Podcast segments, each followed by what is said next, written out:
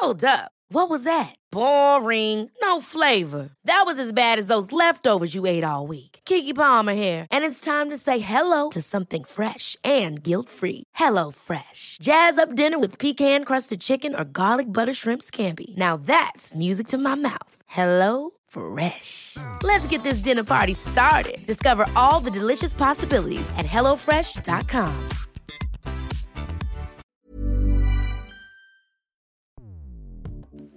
Escuchas. Escuchas. Escuchas un podcast de Dixo. Escuchas Bien Comer con Fernanda Alvarado. tiene muchos climas, ¿no? Y esto ayuda a tener una propuesta gastronómica muy extensa eh, y bueno, luego con igual con, con, la llegada de los españoles, que muchos de los ingredientes que llegaron con ellos a México llegaron a Puebla.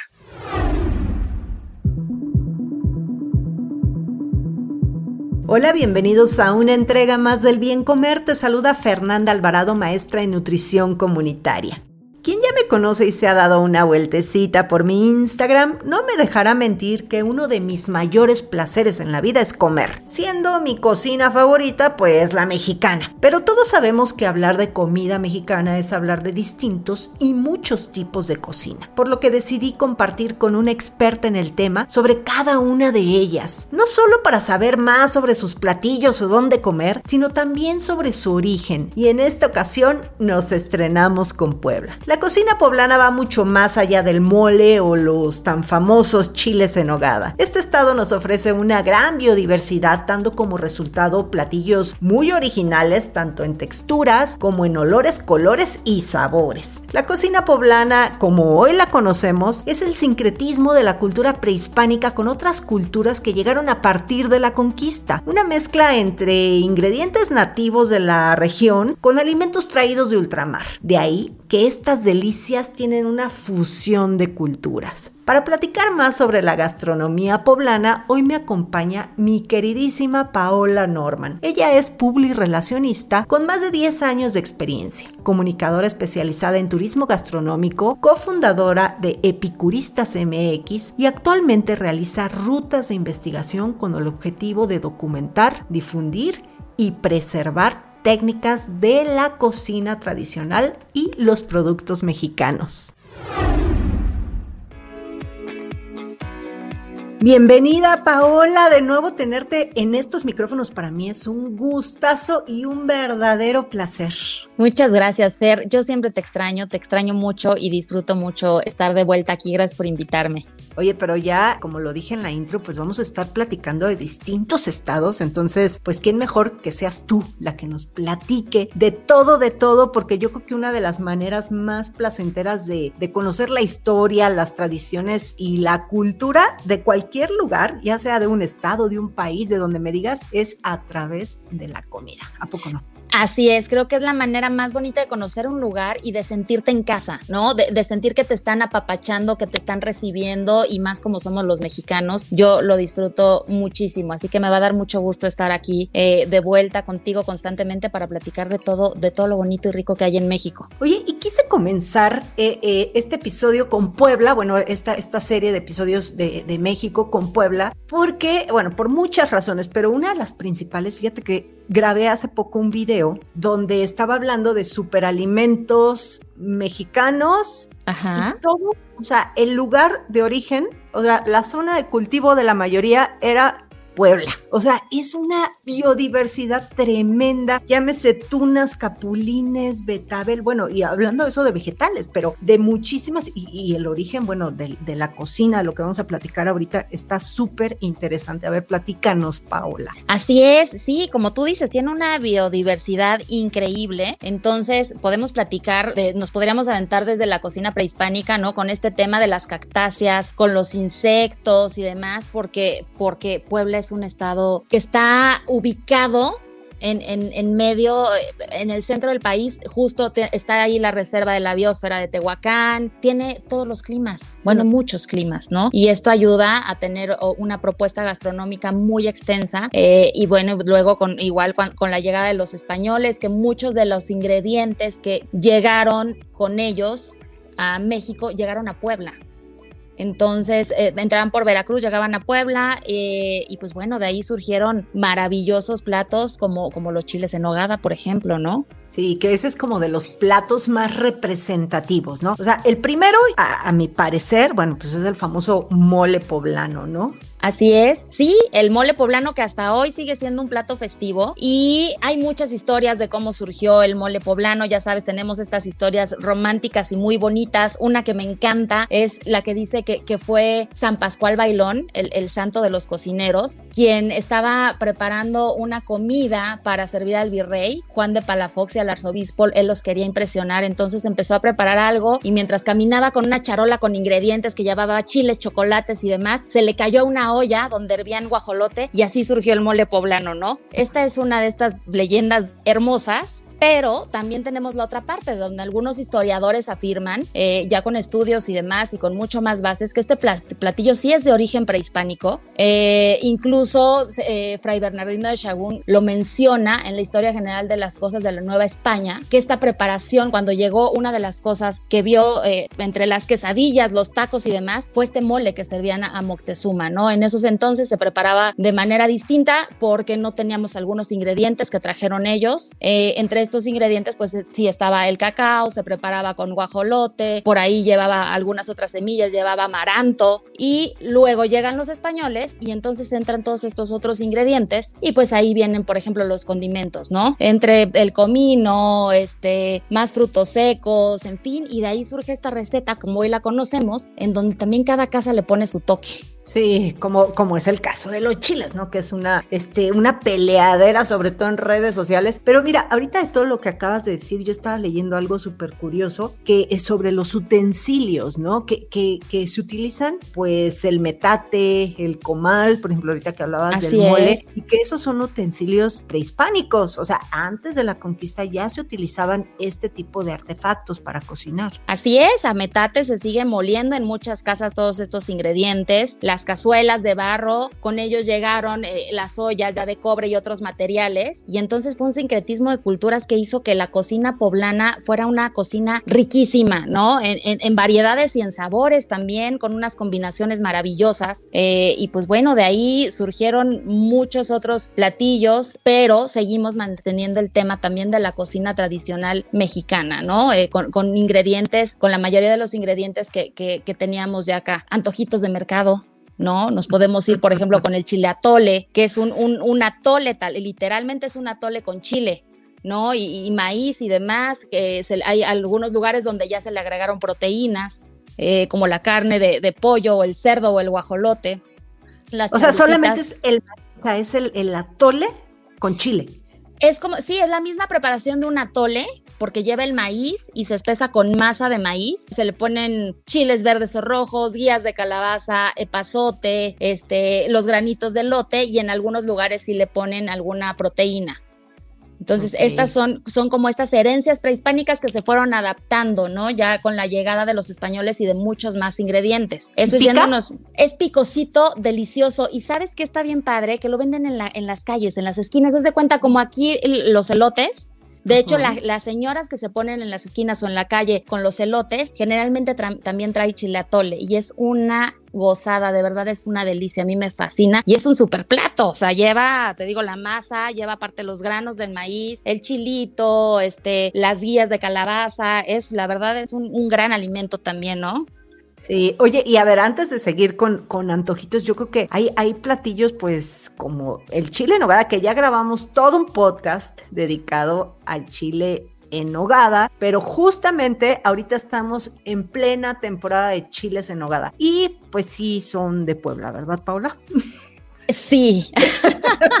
Híjole, a mí te juro, yo ya tengo, amo los chiles en nogada profundamente y tú lo sabes pero es que a mí ya me da pavor hablar de los chiles en nogada porque y, amo a los poblanos y agradezco este aprender tanto de, de, ese hermoso estado y trabajo mucho con ellos, pero sí es un tema el chile en nogada. Sí, el plato surge allá. Hay muchas historias también de cómo surgió, que sí surgió para Iturbide, que en este año se cumplirían 200 años de haberse servido por primera vez el chile en nogada porque fue preparado para Iturbide cuando fue a firmar la jura de, independencia. Otras dicen que fue eh, unas novias que le preparaban a a, sus, novios soldados del ejército trigarante algo y, con los ingredientes surgió el chile nogada. Este, y así hay otras muchas historias bonitas. La realidad es que con lo que hoy está documentado, se encuentran recetas de nogadas de, fechas anteriores, de, años anteriores y de otras regiones que se usaban para pollos, para jamones, había nogadas dulces, había nogadas saladas, eran salsas hechas eh, la base con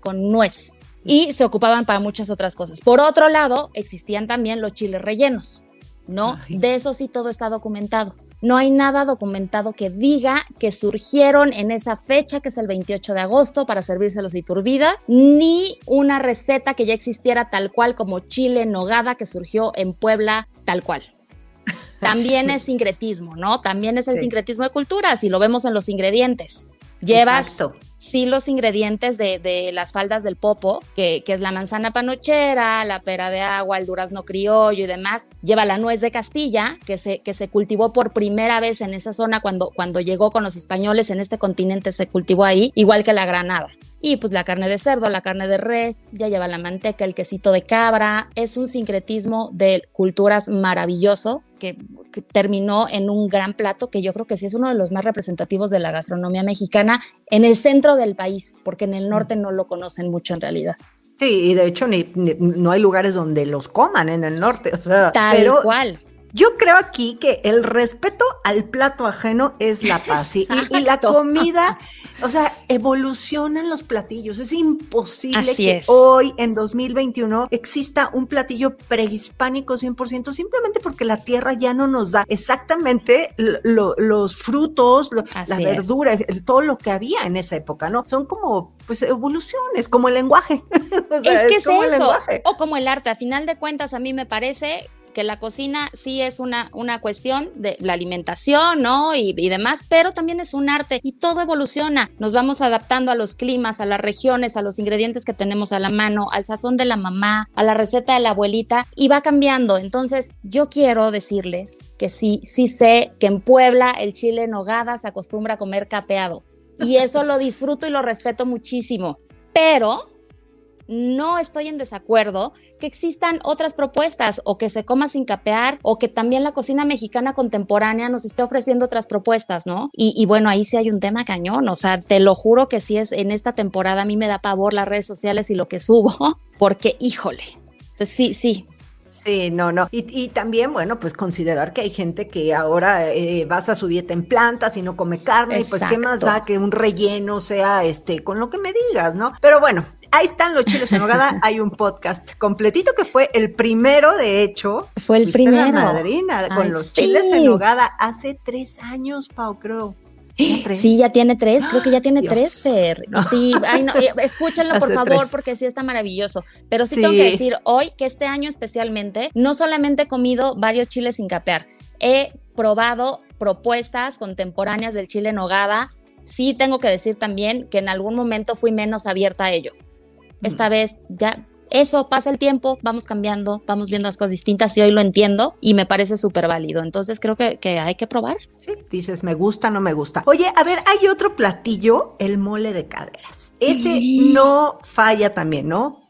Así es, así es. Creo, tú ya lo probaste, ya probaste, no me acuerdo si ya probaste el del mural de los poblanos. Eh, no. ¿verdad? No, no este lo he año, mi Fer, bueno. Lo voy a probar. El mole de caderas es una cosa muy particular, el mole de caderas o wax mole, porque este, este plato se comparte eh, entre Oaxaca, es muy tradicional en Oaxaca y en Puebla. Entonces se prepara, se llama mole de caderas porque se prepara con los cuartos traseros del chivo todo el caldito, se hace un caldito muy espeso, bien rico, eh, con, esta parte del chivo. Esta eh, tradición comenzó porque eh, a, la, gente que, trabajaba para los rastros, lo que le daban como paga era lo que quedaba del chivo, ¿no? Entonces lo que quedaba y lo que no se usaba eran las caderas, el cuarto trasero de las caderas, que es lo que menos carne tiene, que prácticamente es hueso, y entonces ellos lo que hacían es que para alimentar a toda la familia, lo empezaron a preparar en un caldo y se dieron cuenta de que así lo podían hacer rendir mucho más. Esto se convirtió en una súper, súper, súper tradición, muy arraigada, grado, cada año se hace un festival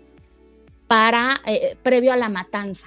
También el tema de la transhumancia, que es, que es este pastoreo del ganado de un lugar cálido a uno frío, eh, es, todo un ritual, porque lleva muchos meses. Todo esto es en, la región mixteca conformada por eh, Puebla, Guerrero y Oaxaca. Entonces van saliendo desde Guerrero y caminan durante muchos meses los pastores con su ganado, alimentándolo de lo que va, de, lo que hay en el camino, ¿no? Entre ellos orégano, por ejemplo. Entonces, en los últimos meses de esta transhumancia, los chivos eh, se van alimentando ya de cactáceas, les dan sal y les dan orégano y les dan poca agua. Entonces lo que sucede es que se van marinando en vida prácticamente.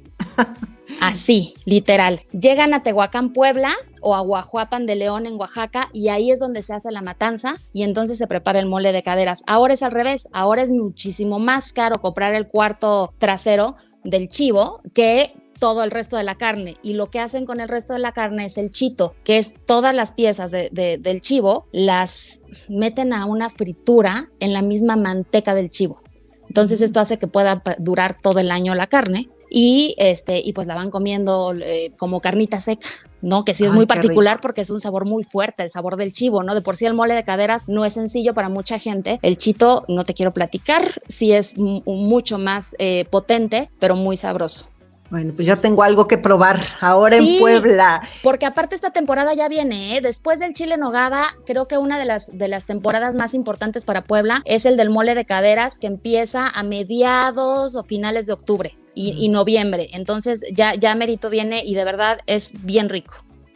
Qué ricura. Oye, y finalmente, que no podemos dejar ir, que también ya hay un podcast sobre tacos árabes, que bueno, se dice que origen de los del pastor, ¿no? Que tú aparte eres la, la, número uno de los tacos, pero eh, los tacos árabes, pues por allá, ¿no? Así es, sí, también los, los, tacos árabes también surgieron en Puebla con toda esta migración que hubo. Unos lo atribuyen a los libaneses, otros a los iraquíes, pero bueno, lo que sí sabemos es que fue también un tema de supervivencia. Cuando ellos llegaron dijeron hay que vivir de algo, eh, empezaron con vendimias y demás. Y como siempre, siempre la comida nos saca de apuros, ¿no? ¿Qué hacemos? Vamos a cocinar lo que sabemos. Entonces comenzaron con el, con el shawarma, que es esta preparación de, carne, de carne condimentada y marinada, eh, ensartada en una varilla vertical, que es lo que hoy conocemos como trompo. En esos entonces era de cordero. Entonces llegan, eh, empiezan a cocinar este, este cordero, se dan cuenta de que, uno, de que era muy caro, ¿no? Eh, eh, conseguir acá el cordero y cocinarlo. Y, dos, que no es algo que estuviéramos tan acostumbrados, nuestro paladar todavía no, no, no, no estaba acostumbrada a esta proteína. Entonces lo cambian por cerdo. Lo cambian por cerdo, lo siguen sirviendo en el pampita y ese es el taco árabe, el que se sirve en pampita, este, con el cerdo condimentado, en lugar de tahini, que es esta cremita de semillas de girasol que también era caro lo cambian por el jocoque y cuando vieron que al mexicano le estaba gustando, pero como que le faltaba algo, metieron la tortilla del maíz y ese es el taco oriental, que es el antecesor al, taco al pastor, ¿no? Yo siempre mm. digo que en ese, si hacemos como un, este, una historia en el tiempo o el árbol genealógico, eh, la cosa va así, desde el shawarma, el taco árabe, el taco oriental y el taco al pastor. Y sí, surgieron en Puebla, hay muy buenas taquerías, hay taquerías que llevan muchísimos, muchísimos años y la verdad, honestamente, aunque los he comido en otros lugares, sí no hay tacos árabes tan ricos como los preparan en Puebla. Así es, la tradición es eh, ponerles el cocoque encima y una salsita, una salsita, perdón, de chipotle, oh, que es deliciosa. Eso sí los he probado del mural. Y que, ah, por ejemplo, ah, ahí, hay ahí hay las dos opciones. Ahí está la opción de cordero y la opción de cerdo. A mí me parece maravilloso probarlos de cordero porque aparte sí cambia un montón, ¿no? Sí, estamos más acostumbrados al cerdo, pero el tema del cordero con el jocoque y el pampita y el chipotle es una cosa bien rica. Uy, sí, siempre me da hambre cuando, cuando estoy grabando contigo, sí.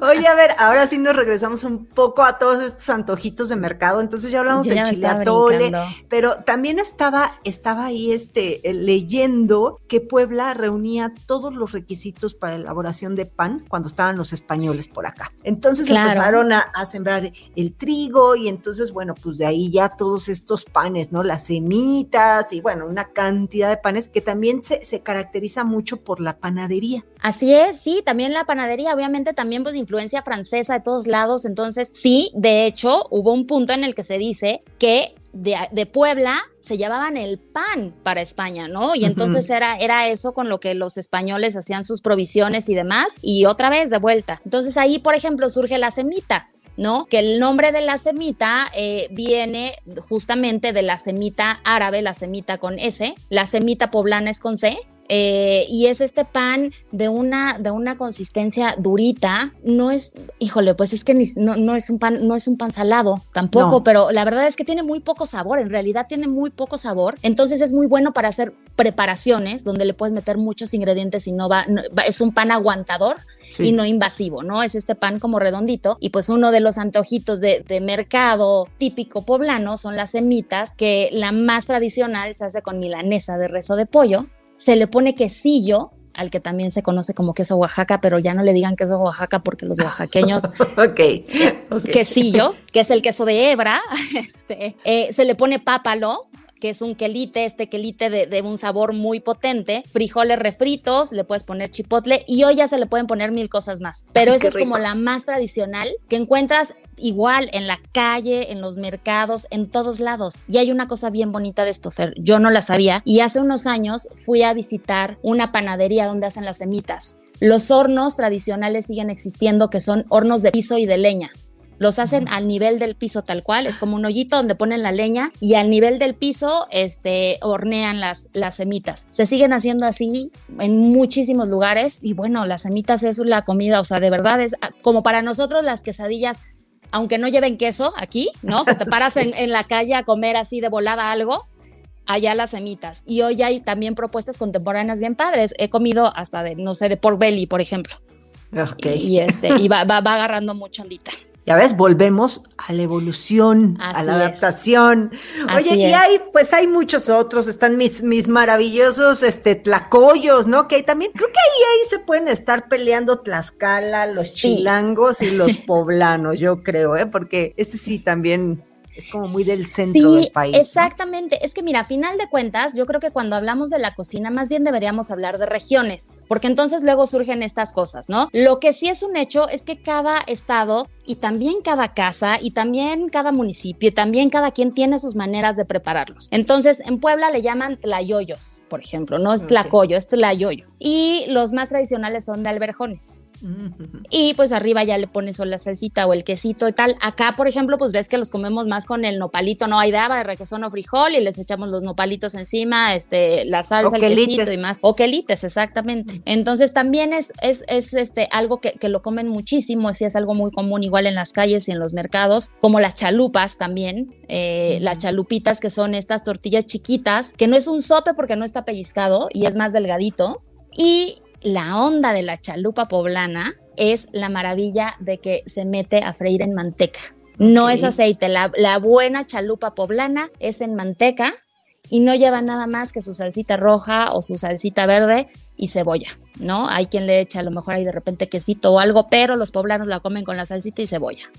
Ay, qué rico, qué rico. Oye, ¿y, qué, son las pelonas? Que sé que también son de por allá. Sí, fíjate, híjole, voy a confesar algo que yo no debería, este, trabajando tanto, tanto en Puebla y haciendo tantas cosas allá, pero yo no las había probado hasta hace muy poco, este, por este tema de elegir las batallas, ¿no? O sea, uno va, va, entonces aquí la onda es que, que, las pelonas son, son fritas, entonces es un pan muy parecido al, al pambazo, a lo que conocemos aquí en Ciudad de México como pambazo, que para quienes son de otra parte y no lo conocen es como el bolillo, o el virote, o el, ajá, entonces ese pan lo meten, lo, le ponen un adobo encima y lo, lo, meten a freír tal cual, lo meten en manteca o en aceite y lo pueden rellenar. Ahí sí, pues le ponen lechuga, crema tal y lo pueden rellenar de, un montón de cosas dependiendo cada quien. Este está muy rico, pero híjole, si está. O sea, es como un pan vaso pero poblano. Es como un pan vaso, pero creo que aquí en Ciudad de México mm, tampoco es tan común que lo metan a fritura tal cual. ¿No? O sea, sí, sí lleva grasa, lo ponen en el comal, lo embarran de grasa o de manteca y le dan una pasada y sí ah, queda. O sea, ya se hunde. Este se, ajá, es una fritura profunda, tal cual lo meten y de hecho queda crocantito. O sea, sí es de, de, que queda frito, frito. Este, eso está bien bueno, muy bueno. Me parece un gran pecado, pero de esos pecados que valen toda la pena. Pero hay otro que si me dan a escoger entre, entre la pelona y la chancla, yo me voy por la chancla con los ojos cerrados. ¿Y qué es la chancla? La chancla es igual, es con un pan muy particular que le llaman, le llamaban pan vaso francés. Por, es muy parecido al, al, pan, al pan vaso francés. Ahora se pide como pan para chancla. O sea, el tema es que para eso se utiliza ese pan. Este pan es, es como si fuera igual como un bolillito eh, o como un virote más pequeño y se rellena de, fíjate, ahí te va. Aquí el relleno, lo único que lleva el relleno es lechuga, cebolla y aguacate. Mm. Eso lo ponen en un plato y lo bañan con un adobo, que es una mezcla de chiles. Y la onda es que ese adobo, aparte de la mezcla de chiles, lleva, quien las hace fregón, lleva longaniza y chorizo. Entonces, esta salsita lleva ahí toda la onda de la grasita y el sabor de, la longaniza y el chorizo, y también es una delicia. Yo la primera, la primera vez que la probé y lo abrí, dije, oigan, se les olvidó ponerle, porque aquí dice que chorizo, yo no le veo el relleno el chorizo, ¿no? Así, oiga, joven, se le olvidó ponerle el chorizo. No, lo lleva en el adobo.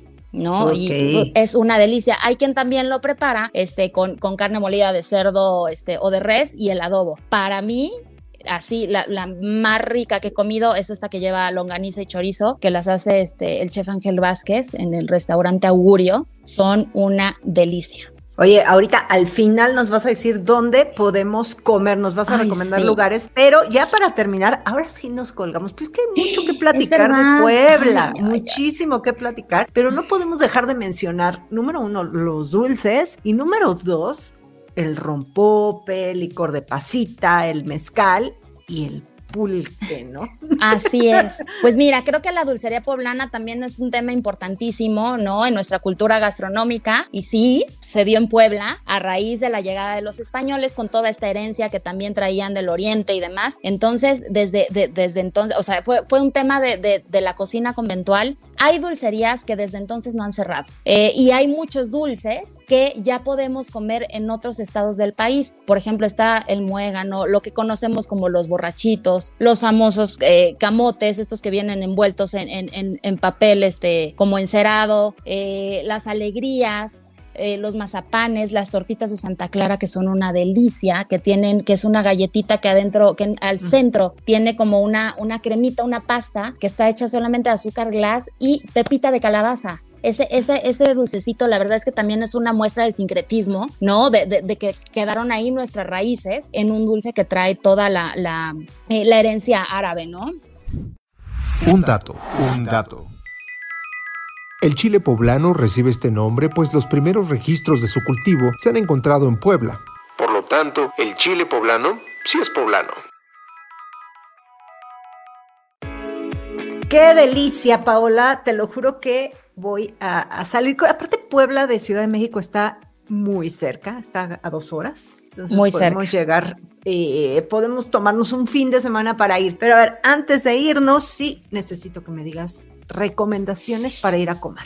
Ahí les va, vamos de volada. Eh, cocina tradicional poblana. El mural de los poblanos, sin duda, para mí es de mis favoritos, de mis favoritos por siempre. Van a encontrar una gran propuesta de cocina tradicional poblana, lo que se les antoje desde las chalupitas hasta el mole, el chile nogada, en fin. Intro del chef Ángel Vázquez. Intro me parece una cocina maravillosa porque tiene, sí tiene la onda poblana, pero también tiene mucho de la influencia libanesa.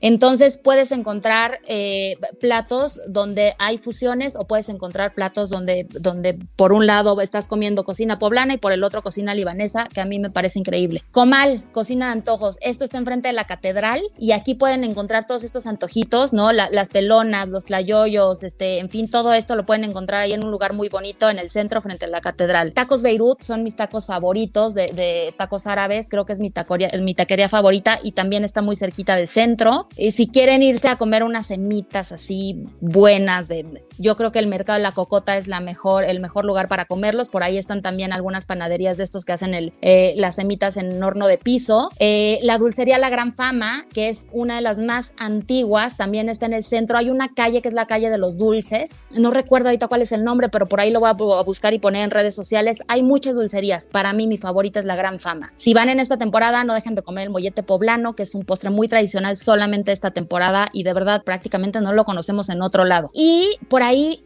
el mezcal, el rompope, que también es un tema que viene de los conventos, de muchísima tradición, y el, licor de pasita, dulces, poblanos, los pueden encontrar en la tienda El Muralito, que está abajo en, el, en la entrada del mural de los poblanos, a un ladito. Ahí van a encontrar de todo, de todo lo que se quieran llevar de Puebla. Este, es más, tienen hasta barro bruñido si te quieres llevar por ahí algo de barro talavera. Oye, y también, bueno, yo aquí he pedido en Ciudad de México, que es una maravilla, que puedas ya tener chiles en hogada, los molletes y una lista, quizá no la carta tan extensa como ir a Puebla, pero ya, oye, este, para, para la gente de acá pueden pedirlo, ¿no? También, este, ahí lo ponemos en, en redes sociales, eh, lo pides por WhatsApp y lo vas a recoger y ya tienes tu chile en hogada o tu mollete o tu licor o en fin, ¿no? Algunos otros sí, algunas otras cosillas de ahí se están trayendo los fines de semana. El mural, el mural de los poblanos lo está trayendo a Ciudad de México y creo que sí hay que aprovecharlo porque sí está, es una delicia todo lo que tienen. Vayan a Augurio también. ¿Hasta, ¿Hasta cuándo está esto de, de pedir por WhatsApp al mural? Hasta el último día de septiembre. Ok, o sea que todavía todo este mes ahí va a estar. Todo este mes va a estar. Igual acá estamos muy acostumbrados a comerlos en, en, para celebrar 15 de septiembre y demás, entonces también están listazos para tomar pedidos. Ahí está, y hay capeados sin capear. De lo que exactamente. Para que no se peleen. Mi Pau, ¿dónde te pueden encontrar? Muchas gracias. En arroba Paola Norman, en Twitter y en Instagram. Por ahí ando subiendo siempre comida y tratando de que la gente peque. Lo contrario a ti, perdóname. Oye, no, Paola, no. Creo que échale un ojito a mi Instagram, qué vergüenza. Ah, eso me da, ok, perfecto, eso me da mucho gusto. Muy bien, hay que elegir las batallas. Oye, el bien comer, por eso el bien comer es un placer. O sea, la, nutrición es biopsicosocial, por supuesto. Entonces, bueno, pues ya saben, mi Instagram es Bien Comer, mi canal de YouTube es Bien Comer y te agradezco muchísimo que te hayas dado la vuelta a estos micrófonos. Muchas gracias a ti, Fer, te quiero mucho y te extrañaba un montón. Mil gracias. Gracias.